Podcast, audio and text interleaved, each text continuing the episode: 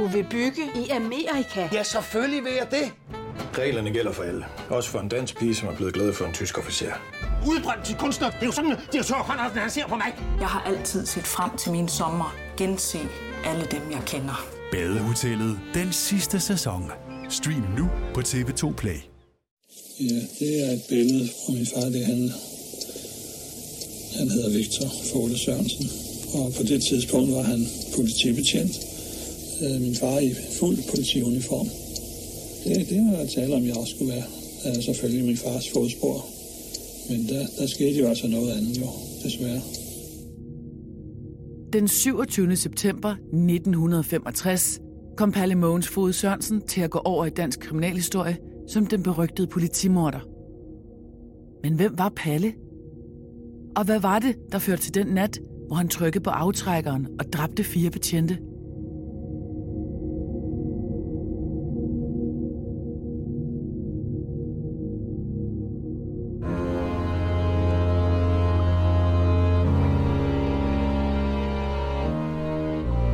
Du lytter til Mor i Nord, en podcastserie om nogle af de mest opsigtsvækkende drabsager fra Danmark, Sverige, Norge og Finland.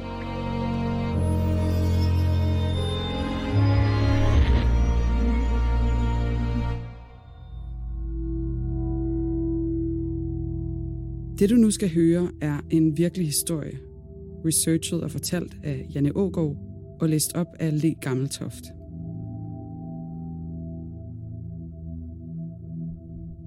Dette er en genfortælling af sagens fakta, som de har været gengivet i andre medier.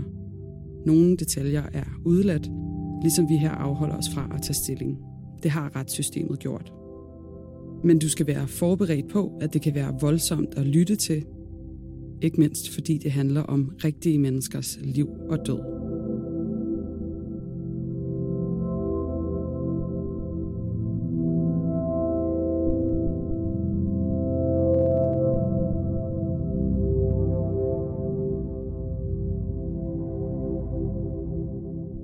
Palle blev født på Amager i 1927, nærmere bestemt på Italiens vej 6, som dengang var et typisk arbejderkvarter med boligblokke i røde mursten. Mor Else og far Victor havde et par år forinden fået deres første barn, Inge, og familien boede hyggeligt, men småt, i en toværelses lejlighed med kammer på tredje sal og indbygget toilet i soveværelset.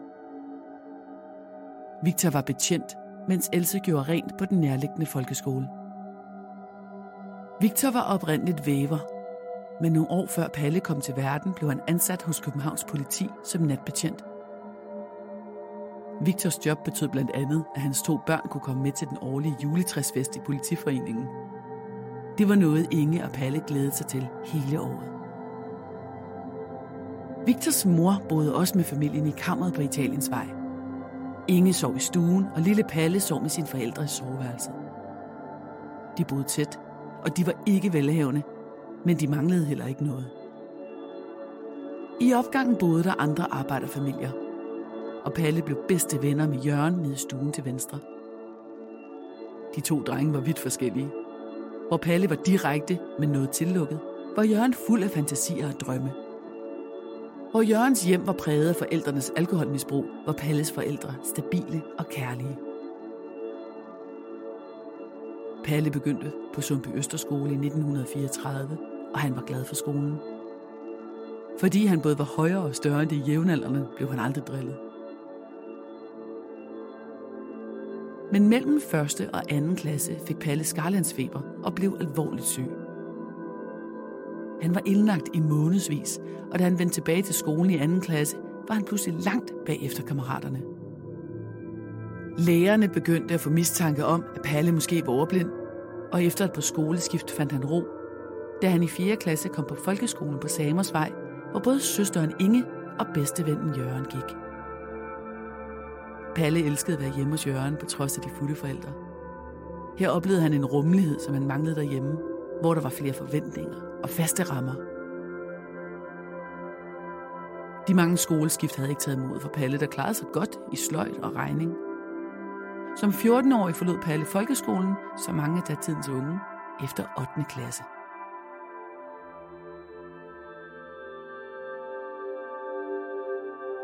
I mellemtiden havde Palles far mistet jobbet som betjent.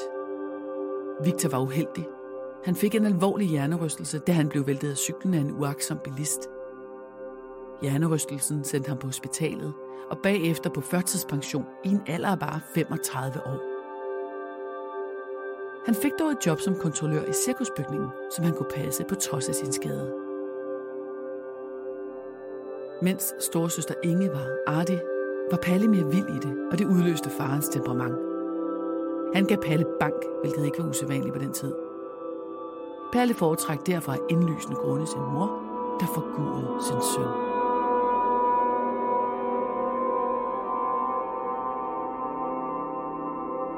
Efter 8. klasse blanderede Palle den derhjemme, indtil han endelig fik et job som arbejdsdreng. Inden krigens afslutning fik han tilbudt en læreplads som finmekaniker, men med befrielsen fulgte en fyreseddel. Mester blev sigtet for at arbejde for tyskerne, så Palle stod uden læreplads. Hans næste job var som optrækker af Københavns mange tårnuger, der skulle trækkes op en gang om ugen af en person uden højdeskræk. Så Palle så verden fra både Sankt Petri Kirke, Vor Kirke, Brøndshøj Kirke og Amalienborg. Men kort tid efter blev Palle anholdt for første, men bestemt ikke sidste gang i sit liv. For i de sidste måneder af tyskernes besættelse af Danmark havde Palle og nogle venner begået tyverier. Det var ellers ikke, fordi de gik og manglede noget, måske på nær spænding. Den nu 18-årige Palle var leder af gruppen, for han var god til at planlægge, og en eminent dygtig indbrudstyv på grund af sin fingerfærdighed med at dirke låse op. Palles dobbeltliv blev afsløret ved anholdelsen tirsdag den 3. december 1948, da han forsøgte at sælge et benzinkort på sortbørsen. Benzinkortet var eftertragtet på grund af efterkrigstidens rationering. Udover at blive taget i sortbørshandlen, havde Palle en ældre pistol kaliber 765 på sig. For første gang i sit liv blev Palle fængslet. Til at begynde med som varetægtsarrestant i Vesterfængsel. Her mødte Palle ligemænd og fik gode idéer til flere forbrydelser. En cellekammerat fortalte ham, at der var masser af kontanter i arbejdsmændenes arbejdsløshedskasse i Ingerslevgade på Vesterbro i København. Under varetægtsfængslingen besluttede anklagemyndighederne at få lavet en mentalundersøgelse af Palle. Det skete i januar 1947, og overlæge Helge Kems fandt Palle godt begavet og hverken sindssyg eller åndssvag. Men helt normal var Palle heller ikke. Han havde udviklet såkaldt uheldige karaktertræk som overdreven eventyrlyst og fantasifuldhed. Og lægen fandt ham umoden og pubertetspræget. Palle blev sendt i ungdomsfængsel, og under afsoningen indkaldtes han til station med militæret. Men her kasserede de Palle med den begrundelse, at han var for usikker til krigstjeneste. Så den 15. juli 1948 gik Palle som en fri mand på 21 sommer ud af Søby Søgaard Ungdomsfængsel og vendte tilbage til hjemmet på Italiens vej. Han gik i gang med at skaffe sig en læreplads, men fandt hurtigt ud af, at han ikke havde meget lyst til at arbejde. Der var nemmere og hurtigere måder at skaffe penge på.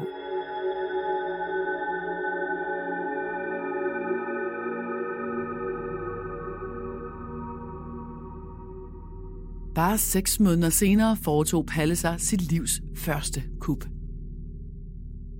Ideen om de mange kontanter hos arbejdsmændenes A-kasse på Vesterbro var god, og Palle besluttede sig for at prøve. Palle stjal flere hundrede kilo sprængstof fra Faxe Kalbrud lang tid inden indbruddet på Vesterbro. Og en kold januar nat i 1949 brugte han en lang stige til at komme ind ad et vindue på A-kassens kontor. Derefter brugte han nogle få gram af det medbragte sprængstof aerolit. Han puttede det ind i pengeskabets nøglehul og antændte det.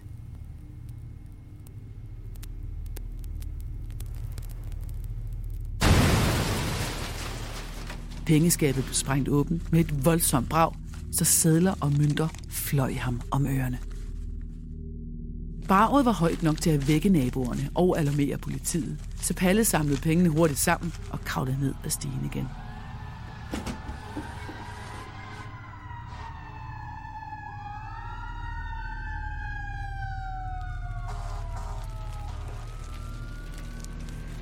Med sig hjem på cyklens bagagebærer havde Palle byttet på 130.000 kroner.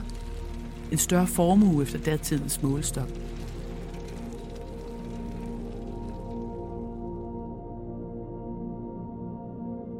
Politiet mente, det måtte være en international bande på grund af den professionelle udførsel. Med pengene kunne Palle leve et luksuriøst liv, og han købte både bil og speedbåd, ligesom han stak vennen Jørgen nogle penge fra tid til anden.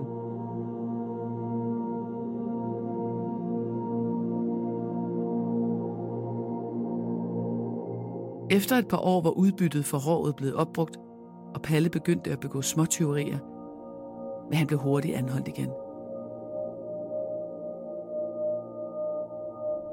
Denne gang bad anklagemyndigheden om en ny mental undersøgelse, der bedømte den 24-årige til at være en følelseskold psykopat i middelsvær grad. Af karakter og temperament er observanten selvhævdende og egocentrisk, egoistisk og poserende, fantasifuld og vidtløftig, selvfølende og selvoptaget. Kom til Spring Sale i Fri Bike Shop og se alle vores fede tilbud på cykler og udstyr til hele familien. For eksempel har vi lynedslag i priserne på en masse populære elcykler. Så slå til nu. Find din nærmeste butik på FriBikeShop.dk.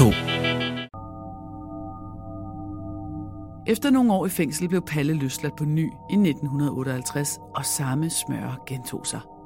Hans småtyverier blev opdaget, og han blev anholdt. Men denne gang fik han ikke almindelig fængsel for rapserierne, men psykopatforvaring. Det skyldes mentalerklæringen, der blandt andet sagde, Observanten må stadigvæk anses for psykopat og er til lige neurotisk præget, i det det fremtrædende i hans psyke er umodenhed og hæmning i følelsesmæssig henseende, selvhævdende og egocentricitet. Observanten har afsonet adskillige års fængselsstraffe uden at have opnået psykisk modning, men tværtimod synes hans had og hævngærighed i relation til samfundet at være tiltaget styrke for hver lang straf, der er blevet ham idømt. I sine frie perioder har han levet parasitært, opslugt af overlødige idéer om sine mekaniske evner, mens han har forbrugt af kapitaler stammende for tidligere indbrud. Psykopatforvaring var en særlig tidsubestemt straf for hærdede vaneforbrydere, som det danske strafferetssystem brugte mellem 1925 og helt op til reformen af den danske strafferet i 1973.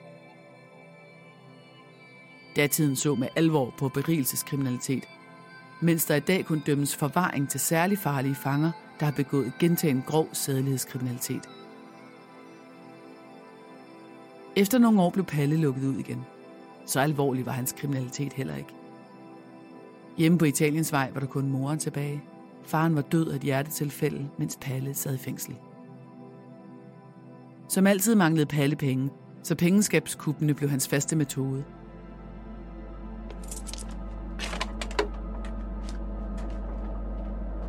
En fredag aften i september 1965 satte den 38-årige Palle sig ind bag rattet i sin hvide Simca.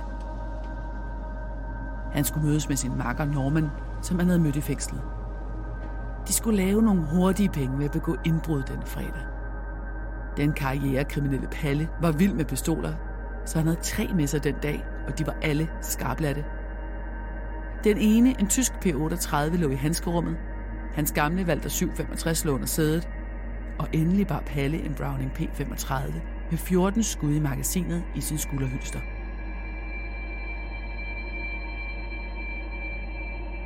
Første stop var en bilforretning i Roskilde, hvor Palle dirkede døren op og stjal 425 kroner, for derefter kørte tilbage til Amager og Sundby Vesterplads. Palle forsøgte at dirke en dør til en møbelforretning op, men måtte opgive, og efter han tog nabobutikken Skovs Sæbehus i stedet for. Her hævde de to mænd dametasker, nylonstrømper og parfume ned fra hylderne. Til sidst nappede de 340 kroner i kontanter fra kasseapparatet, inden de gik. Sidste stop var pladsens kiosk, hvor de tog 391 kroner og 8 sæt spillekort. Klokken var langt over tre om natten. På vej hjem i bilen var Norman nervøs, og det gjorde Palle irritabel. Tæt på Normans lejlighed ved krydset Saltværksvej og Amager Landevej kørte Palle over for rødt og måtte lave en undvig manøvre i krydset for at undgå at ramme en anden bil. Lidt efter passerede de en politibil, og betjentene vurderede åbenbart, at de to mænd i Simkagen kørte så hasarderet, at de vendte om og fulgte efter dem.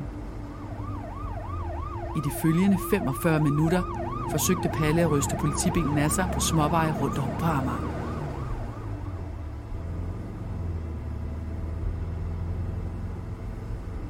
Panikken steg i den hvide Simka.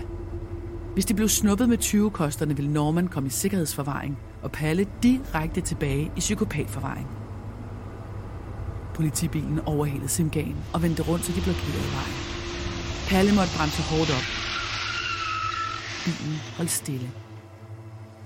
Han gav Norman pistolen fra handskerummet, og de to steg ud i hver deres side af bilen. Men mens Norman løb alt, hvad han kunne, uden at afføre våbnet en eneste gang, skød Palle mod politiet ni gange. Den første betjent, Gert Søndergaard Harkjær, blev ramt i ryggen, låret og i siden, så han faldt bevidstløs om. Den anden betjent, Henning Skov Hansen, blev ramt i siden og faldt sammen bag politibilen. Palle løb hen til betjenten og skød om tre gange mere. Og bagefter gik han hen til den første betjent og dræbte ham med et nakkeskud. Pallestenen i simkagen og kørte derfra med speederen i bund på vej hjem.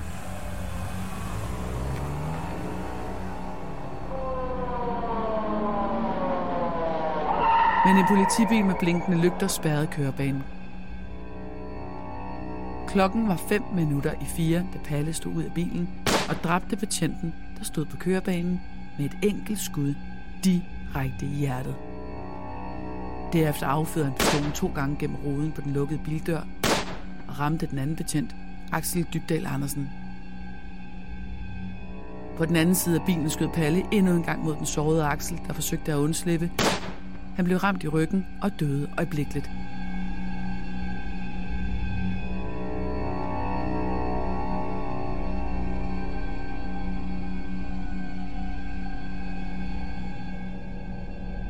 Palle opdagede, at alle 15 skud var affyret, og magasinet af hans pistol var helt tomt.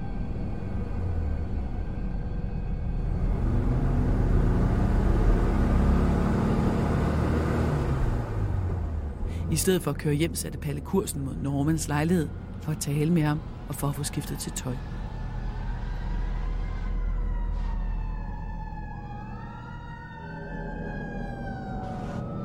Alt disponibelt mandskab var kaldt ind. Den samlede politistyrke i København ledte efter drabsmanden. Der var nu bevæbnet politi overalt i byen. Det gik op for Palle, at spillet var slut. Han kørte til politigården og meldte sig selv sent lørdag nat, lidt mindre end et døgn efter drabene.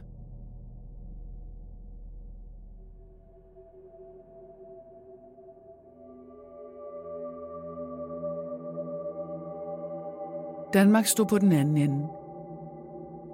Politifolk havde normalt ikke våben på sig i patruljevognene, et faktum, som gjorde de fire drab endnu mere grofulde og meningsløse. Efter det firedobbelte drab blev det almindeligt, at danske betjente var bevæbnet med pistol. Også en række af politiets rutiner, såsom anholdelse efter en biljagt, blev ændret for at beskytte betjentenes liv. Efter tre dages afhøringer tilstod Palle drabene. I marts 1966 blev han idømt livsvarigt fængsel, kort tid før sin 39 års fødselsdag. Han var Danmarks mest forhatte mand. De fire betjente var alle under 30 år og havde hele livet foran sig. Palle Sørensen blev fænomen. Blandt andet begyndte unge at sige 4-0 til Palle, når de var utilfredse med politiet.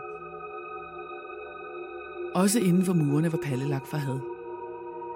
De første 11 år af afsoningen sad han i isolation, og den eneste person, bortset fra fængselsbetjentene, som Palle så, var hans mor, og troligt besøgte ham to timer om ugen. Senere blev hans vilkår lempet lidt, så han måtte se andre fanger.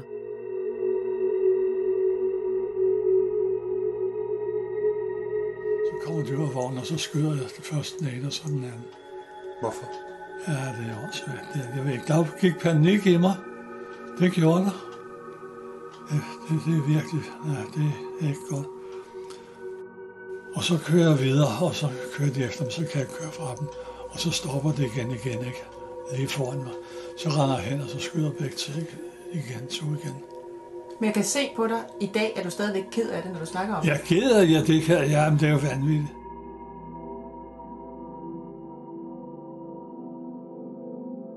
Ifølge dansk ret kan livstidsafsoner søge om prøveløsladelse hos Kriminalforsorgen efter 12 år, og efter 14 år kan man bede domstolen om at tage stilling til en prøveløsladelse. Der skulle gå 18 år, inden Palle fik sin første ledsagede udgang. Betingelsen var, at han skulle følges af to bevæbnede betjente. På udgangen kunne Palle opleve et helt andet samfund. Fra anholdelsen i 1965 til et moderne Danmark i 1984.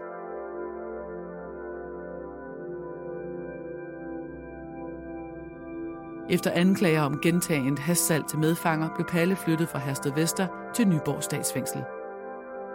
Her afsonede han mange år, mens han troligt anmodede en prøveløsladelse uden held. I Danmark er livstid lige med livstid, hvilket betyder, at man skal benådes for at blive løsladt. Når Palle søgte om prøveløsladelse, valgte domstolen oftest at spørge retslægerådet, om han stadig var til fare for samfundet. Hver gang kom retslægerådet til konklusionen, at han ikke var sindssyg, men at han led af en dyssocial personlighedsforstyrrelse. I 1995 blev Palle flyttet til det åbne fængsel i Sønderomme, hvor han opholdt sig i to år, og derefter kom han til Kriminalforsorgens pension Lyng i Stakroge.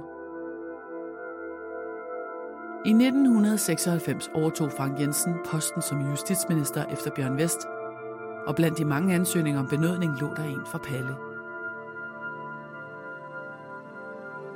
Men først i 1998 bestemte Frank Jensen sig for at benåde Palle, der blev løsladt i en alder 71 år, efter 32 år og 8 måneder i fængsel. Mange år senere blev Palle interviewet og spurgt, om han havde politiet, siden han skød de fire betjente. Især nu, hvor han selv var søn af en politimand. Men Palle fortalte, at han ikke nede noget had til politiet. Han var bare gået i panik. Grunden til hans kriminalitet var ikke motiveret had, men udsigten til hurtige penge. Straffeloven blev senere ændret, så livstidsdomme fremover hvert år skal vurderes af domstolen efter 12 års afsoning.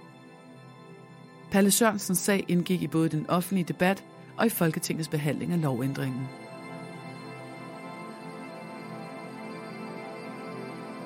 Palle fordrev tiden som pensionist i Valby ved sin drejebænk, og med at tjene penge på at videresælge fornødenheder. Han købte ting på tilbud i supermarkederne og solgte dem videre. Han fik 19 år i frihed, inden han døde af alderdom i 2018.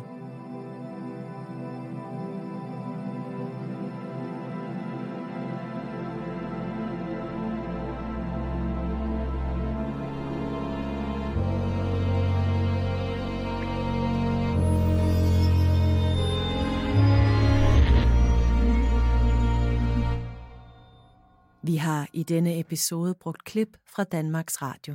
Hvem kan give dig følelsen af at være kongen af påsken? Det kan Bilka! Lige nu får du liberobleer i triple box til 199, et kilo friske jordbær til 38 kroner, seks flasker Stellenhof rød eller hvidvin til 199, eller spar 300 kroner på en turtle pizzaovn til nu 1199. Hvem kan? Bilka!